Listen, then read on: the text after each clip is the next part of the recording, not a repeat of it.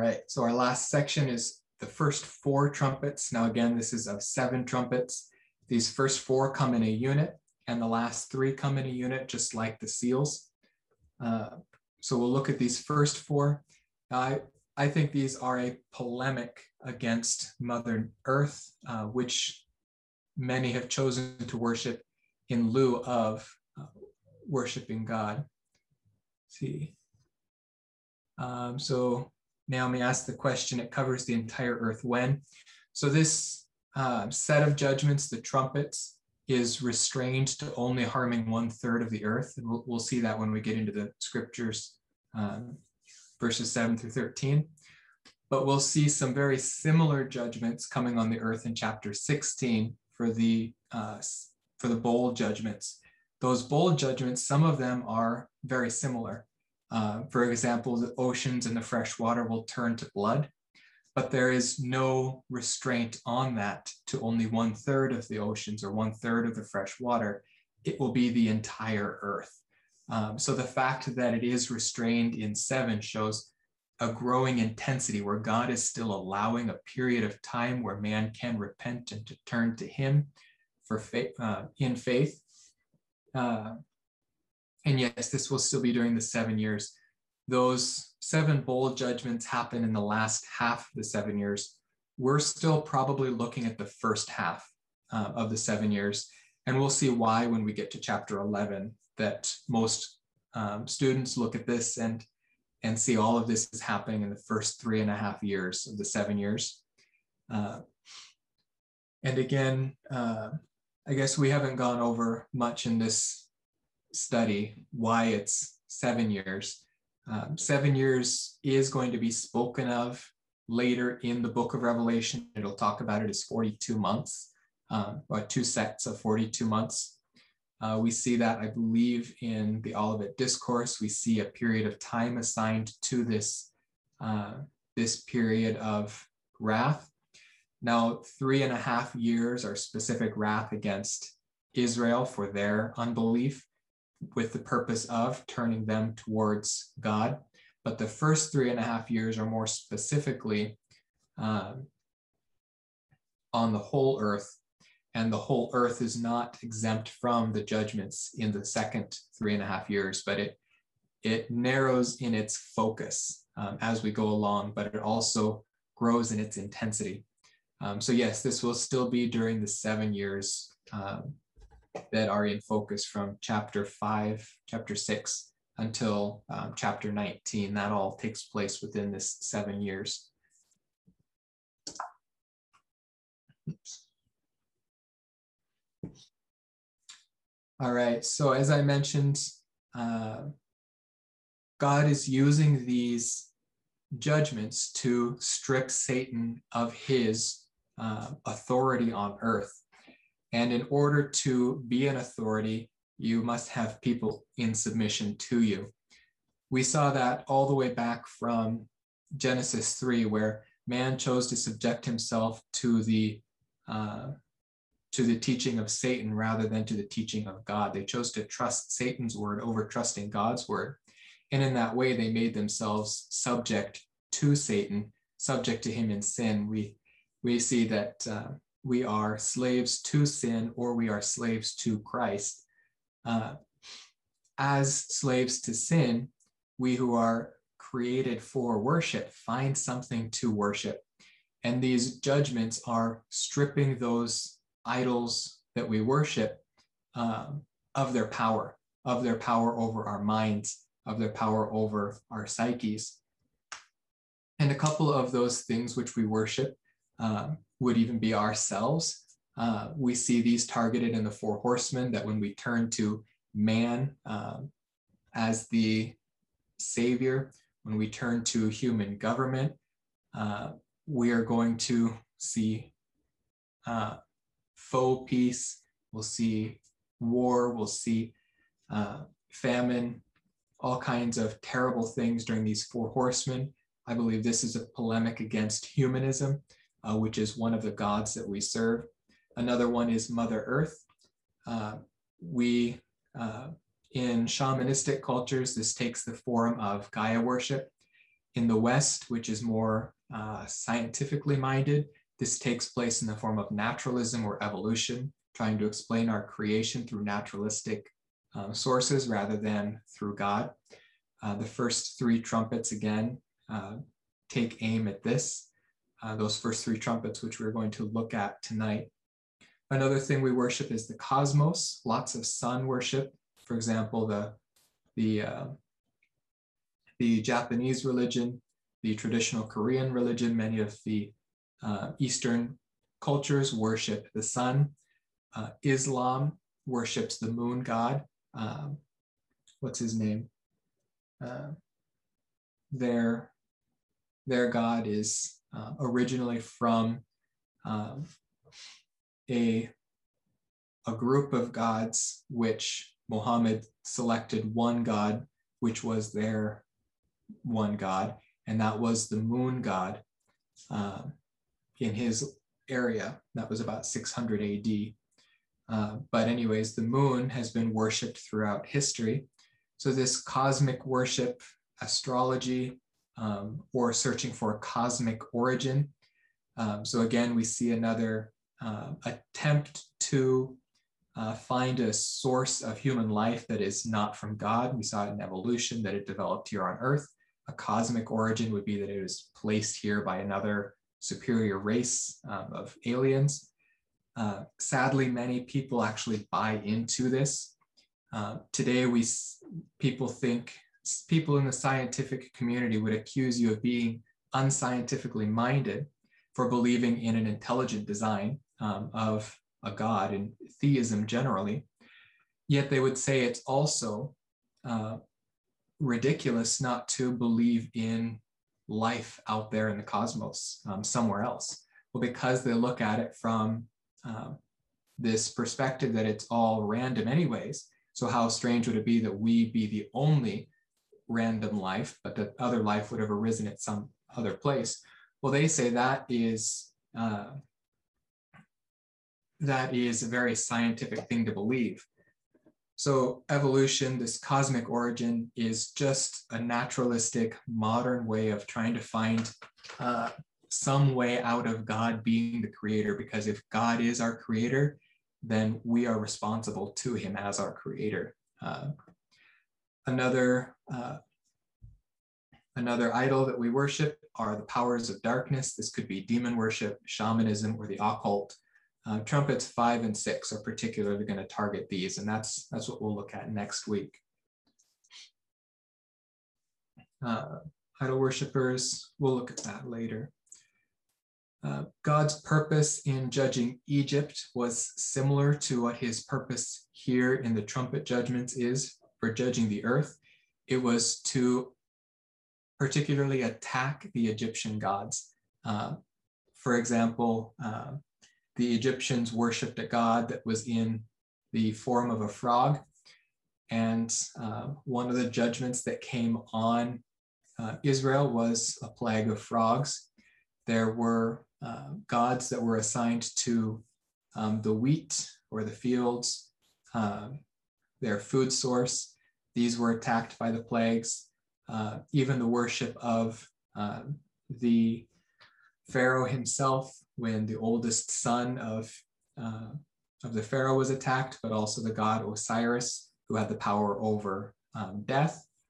That was attacked, where God basically pulled the rug out from under their, uh, their worldview, their social epistemology of uh, how the world operates. They had an idea that was founded on this their multiple gods that controlled various aspects of the world. And god ripped that out from under them and said no i am the one true god. Uh, so god's purpose in judging egypt was in three parts. Uh, in this conflict god displays his superior power and sovereignty that would be over and against the gods of egypt. Uh, he strengthened strengthened the faith of his people um, the jewish people or the Hebrew people as they saw God bringing these plagues on Egypt, their strength for what he was about to ask them to do, which was to um, go to the promised land, their strength of faith was increased. Um, and God also uses these events to heighten the anticipation uh, of appreciation for the redemption that he would provide.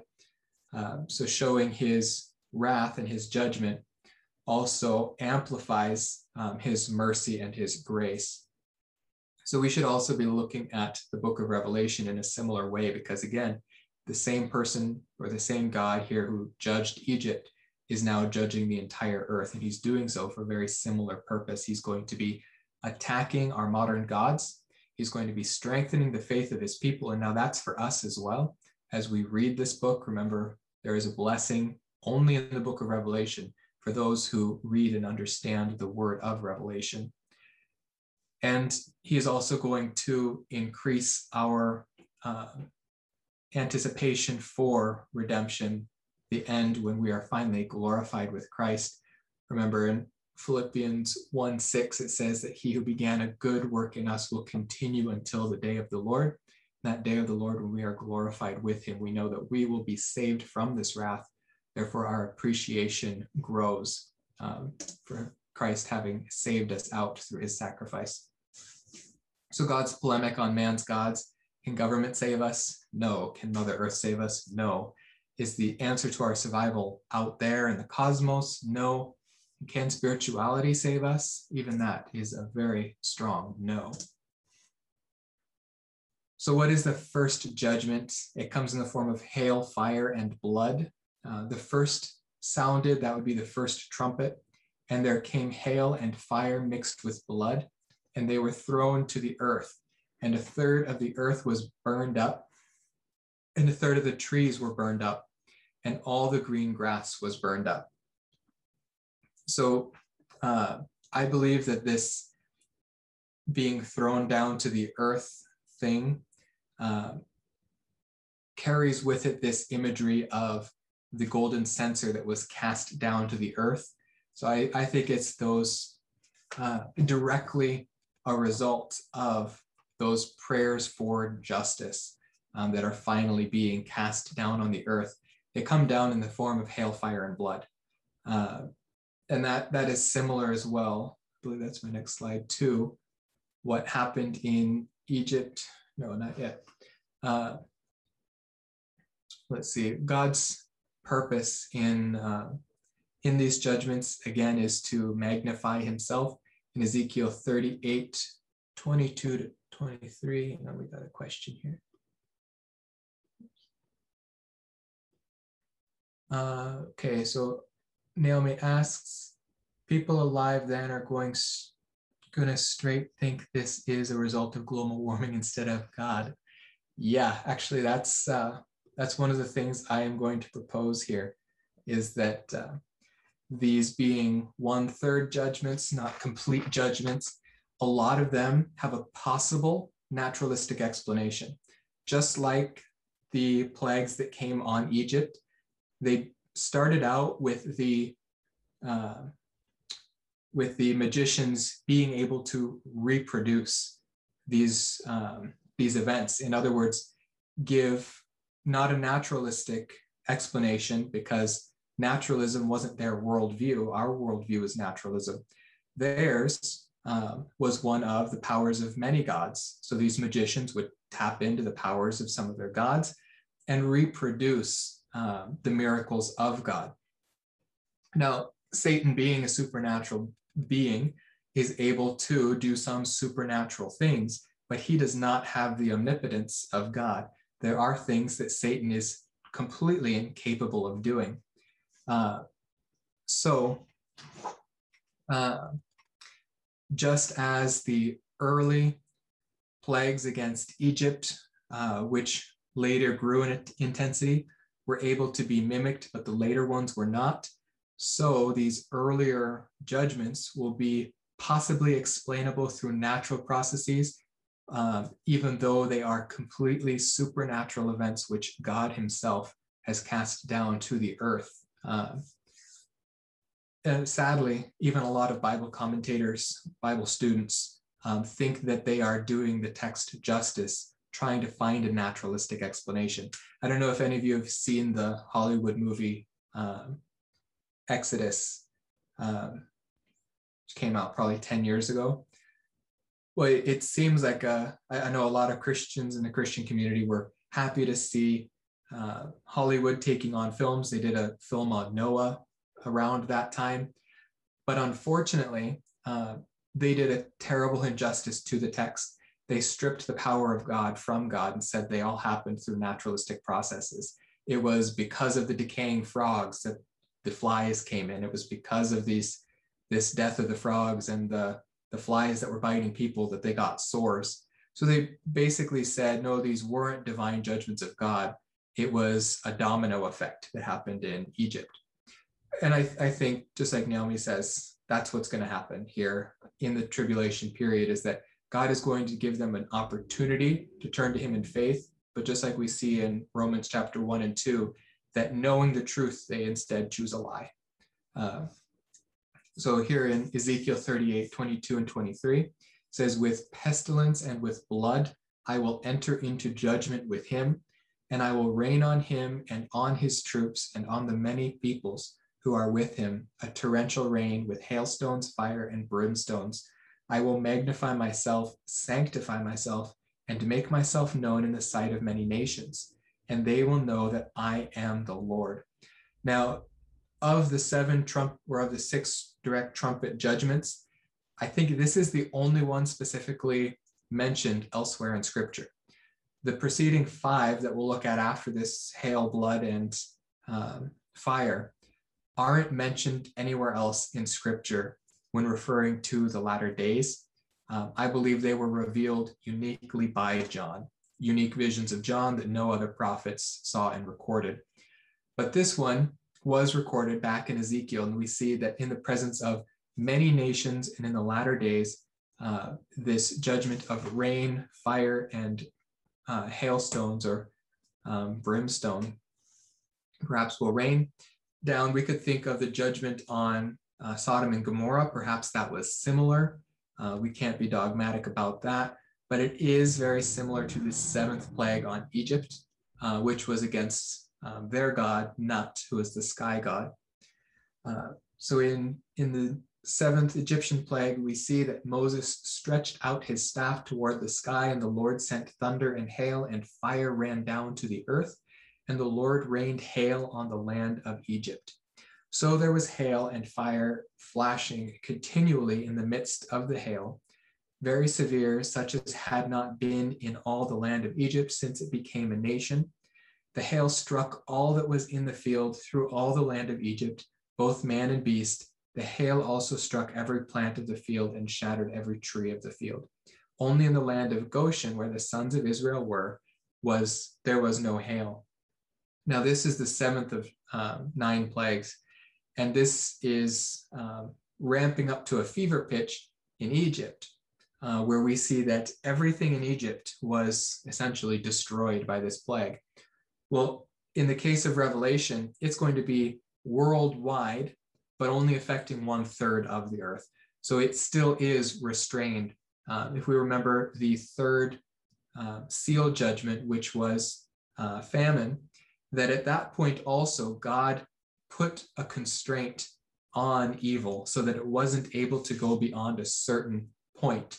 Uh, he indicated, I can't remember what the indications were now, but how much the wheat would be and how much the barley would be. And we can look at that and say, oh my gosh, that's terrible. But this voice emanating from between the living creatures um, said that that would be the price of the wheat and the barley, meaning that it also can't go below that. God has put a constraint on evil so that it cannot um, come to its full fruition yet, because God's purposes are not yet complete. And I think that's why only one third of the earth is judged during these um, judgments because God's purposes aren't yet complete. Destroying the entire earth would go against his purposes. Uh, the prophets did anticipate that uh, certain of these judgments of Israel or of Egypt would be repeated in the future. So it's not odd that uh, there are some, some similarities between those judgments it doesn't mean that Revelation is giving us some allegory of what happened in Egypt. No, they are unique events, but the same judge. uh, the same judge dealing out the judgment. So in uh, Micah 7 15 to 17, it, the prophet Micah says, As in the days when you came out from the land of Egypt, I will show you miracles. Nations will see and be ashamed of all their might. They will put their hand on their mouth, their ears will be deaf, they will lick the dust like a serpent, like reptiles of the earth. They will come trembling out of their fortresses to the Lord our God. They will come in dread and they will be afraid before you. So the prophets uh, did not view the plagues in Egypt as unique events, but things that would take place again. Isaiah 10 24 to 25 correlates the Assyrian, which is another way that scripture speaks of the Antichrist. Uh, Ezekiel uses the king of Tyre to speak of Satan in a similar way in the book of Isaiah. The Assyrian is used of the latter day Antichrist. So in chapter 10, he writes, Therefore, thus says the Lord God of hosts, O my people who dwell in Zion, do not fear the Assyrian who strikes you with the rod and lifts up his staff against you, the way Egypt did. For in a very little while, my indignation against you will be spent, and my anger will be directed to their destruction. So, a lot of the verses that we're going to look at tonight are ways that God judged individual nations in the past. And in the seven year tribulation, God is going to be judging the world as a whole. And that's what's in view here in Isaiah 10.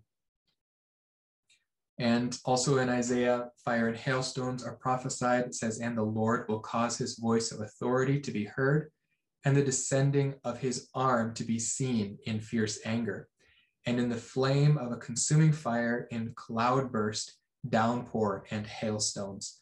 Uh, so we see that again, God's purpose is that his authority might be seen over against Satan's authority.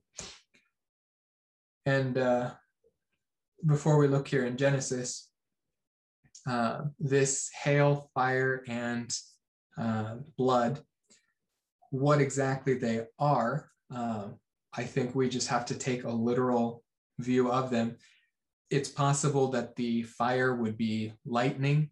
However, we've seen that John is perfectly capable of identifying lightning. He identifies lightning as coming from the throne of God um, and lightning as preceding this these trumpet judgments.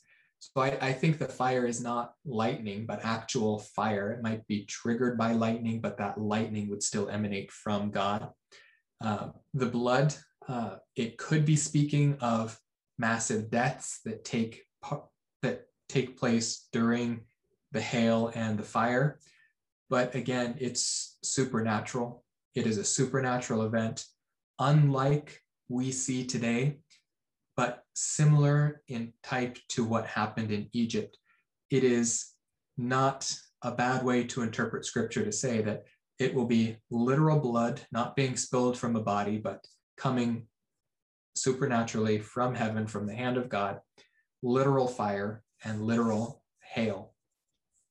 Um, and we see, or we remind ourselves here that God is outside of our uh, finite world. He is infinite and he is the infinite creator of all things. Therefore, nothing that he chooses to do in judgment is outside of his ability to do, even if it's outside of the natural world and how we see uh, the physics of this world operating.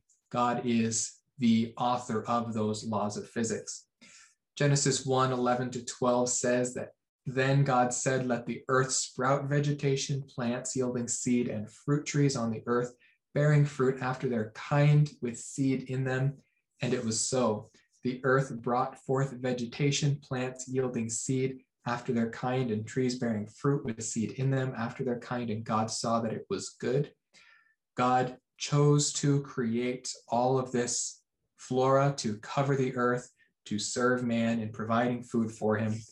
And in the last days, he is perfectly just in taking away um, those provisions that he has given to man.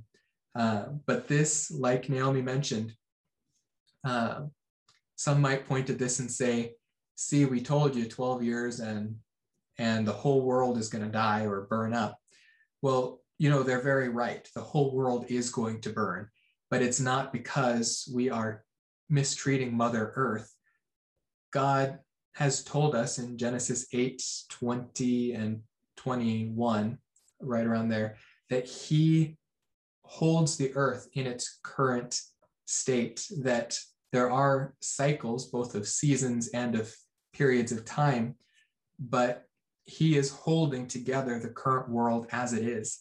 It will end in flames. It will burn up. We will see global warming, but it won't come from the actions of man against Mother Nature. It will come from the actions of man against God. Uh, and God will be the source of that global warming, not mankind, though it will be our fault.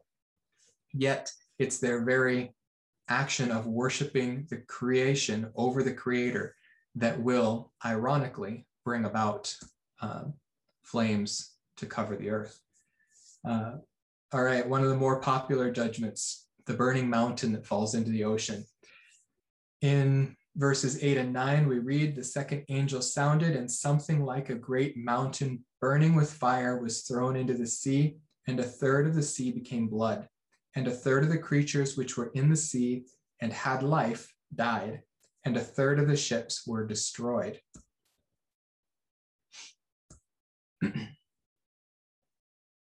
So again, this is similar to some of the judgments in Egypt. The first judgment was, which was a judgment against the Nile god, where much of where the where the Nile was turned to blood, and the life that was in the Nile, being the, the animals and the sea critters that were in the Nile, um, all died. And it says the fish that were in the Nile died, and the Nile became foul, so that the Egyptians could not drink water from the Nile, and the blood was through all the land of Egypt. Uh, part of this judgment that comes on the earth in the second trumpet has to do with turning water to blood. Uh, that's about the only corollary that is there, but it, it does have a parallel there in Egypt.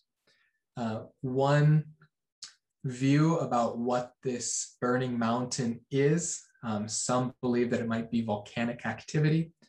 Uh, I think this fails to take into account uh, in the literal method that the literal method of interpretation does recognize figurative language. To ignore that would actually be to go against the principle of literal interpretation because uh, we have to recognize the function of language. And one function of language is that we are capable of drawing word pictures. Uh, one way that the Greeks do this is with a particle hos, uh, this W and the squiggly S, that's hos, and that introduces a simile or a metaphor, uh, a simile in this case. It is something like a mountain. In the first judgment, we saw hail, fire, and blood with no hosts. So we take those absolutely literal. In the third and fourth, we're going to see a great star. We're going to see sun, moon, and stars. We're going to take those literally as well. But here, um, restraining this um, great mountain falling into the ocean to a volcano is going overboard on the figurative language or on the literal interpretation to the point where it actually is no longer literal, but um, just a failure to comprehend natural use of language.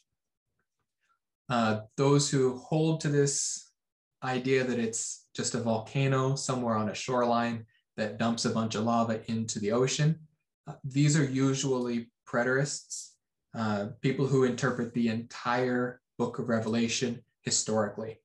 And that's because the natural reading of this passage is much more like a comet or a meteor, or perhaps even a nuclear um, event. Uh, but this has never happened in history. Their goal is not necessarily to interpret uh, scripture for what it's saying, but rather to fit revelation into their preconceived uh, theology. So we want to avoid that as we go through this. We want our theology to change based on the word of God rather than the word of God changing based on our theology. So I'm categorically ruling out the possibility that it is a volcano. Um, I'm not going to rule out this second view, although it's not my view. Uh, the second view of what this great mountain is, some believe it is an atomic event. Uh, I would rule this out on the basis that an atomic event is not supernatural. Uh, yes, God does use man as divine instruments of judgment, but it does not appear to be his purpose during the seven trumpet judgments. Uh, so, for that reason, and for that reason almost alone, I would rule this one out. But a lot of really good Bible exegetes um, believe it's an atomic event. Uh, I'll give that one to him. Another reason I don't believe it's atomic is simply we don't have the capability of destroying a third of the earth and confining that to water. And then if we are giving it a naturalistic explanation, where the heck does the blood come from? Um, we're going to get into that in a second. There's four different views on the blood. Um, so I don't think it's an atomic event. A lot of people do. Uh, I'm fine with anyone who does. Uh, but what I believe, I believe it is an asteroid or a comet uh, which uh, originates from outer space, naturally. Um, so I would call this a meteoric event. Uh, one problem with this is its believability. Uh, now, this I don't believe is a problem with the text, but rather a problem with um, how we try to interpret um, scripture and fit it into what we understand or what we have experienced already. Um, but uh, meteors aren't unexperienced throughout history, but this one will definitely take the cake. Uh, so what I say on this one is this view is not usually reached because the interpreter fails to take into account the origin of the trumpet judgments. Nevertheless, it does appear that John is capable of identifying a meteor. For example, in, in, uh, in verse 10, which is going to be the next judgment, he does identify a meteor. Also in um, in the sixth seal, he says that the stars fell to heaven. Usually, his indication for an asteroid or a meteor um, is a star, and that's because the word in Greek for a star is similar to the word for um, an asteroid. In fact, there is no difference. Um, the Greeks looked at the sky and saw those little dots of light falling, and they identified those as stars or falling stars we do the same thing in English. We have falling stars. We know that they are not stars, they're, they're comets. But um, I think one weak point to this view is that John is perfectly capable of identifying a meteor when he means a meteor. In this case, he chose to say a mountain rather than a star. But my response to that uh, possible weakness is that John is not trying to uh, identify precisely what it is, but what makes it different. Uh, one reason that atomic bomb would be okay is because John was told to write down what he saw. When there is no parallel to his experience, he has to uh, to write down something that is able to bring about the same understanding that he witnessed. Remember, he's writing to a first century uh, audience. So it, not only John has to understand what he's writing, but those he's writing to have to understand.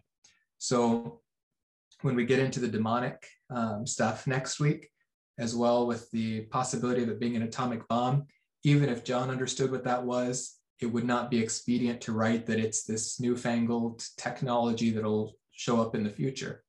Rather, his, his goal was for his audience to understand the severity of these judgments and the characteristics of these judgments.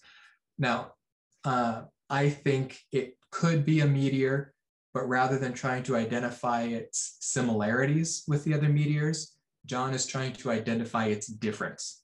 Its difference would likely be its size. What he's trying to say here, I believe, is that this is a comet of immense size contrary to the comets that come down in showers in, um, in the sixth seal judgment and the comet that will arrive in the next judgment that will apparently break apart and cover the whole earth.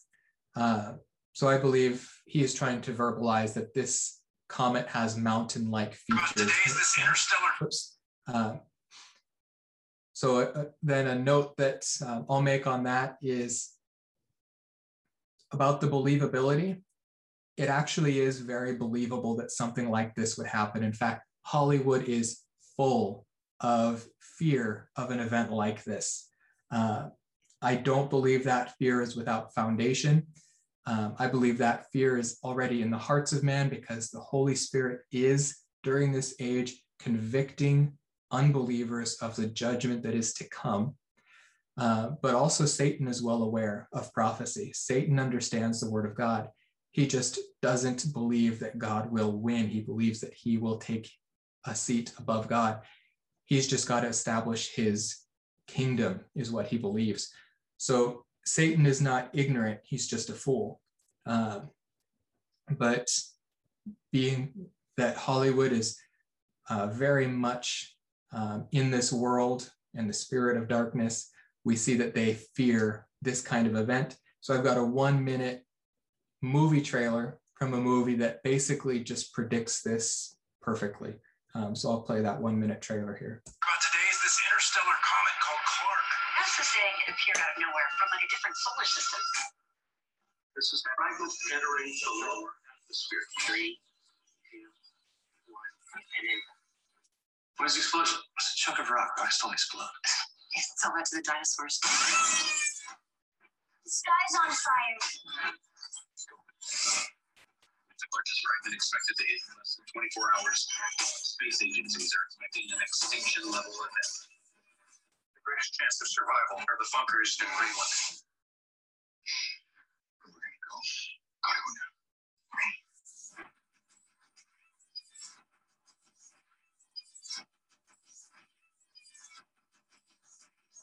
Praise God.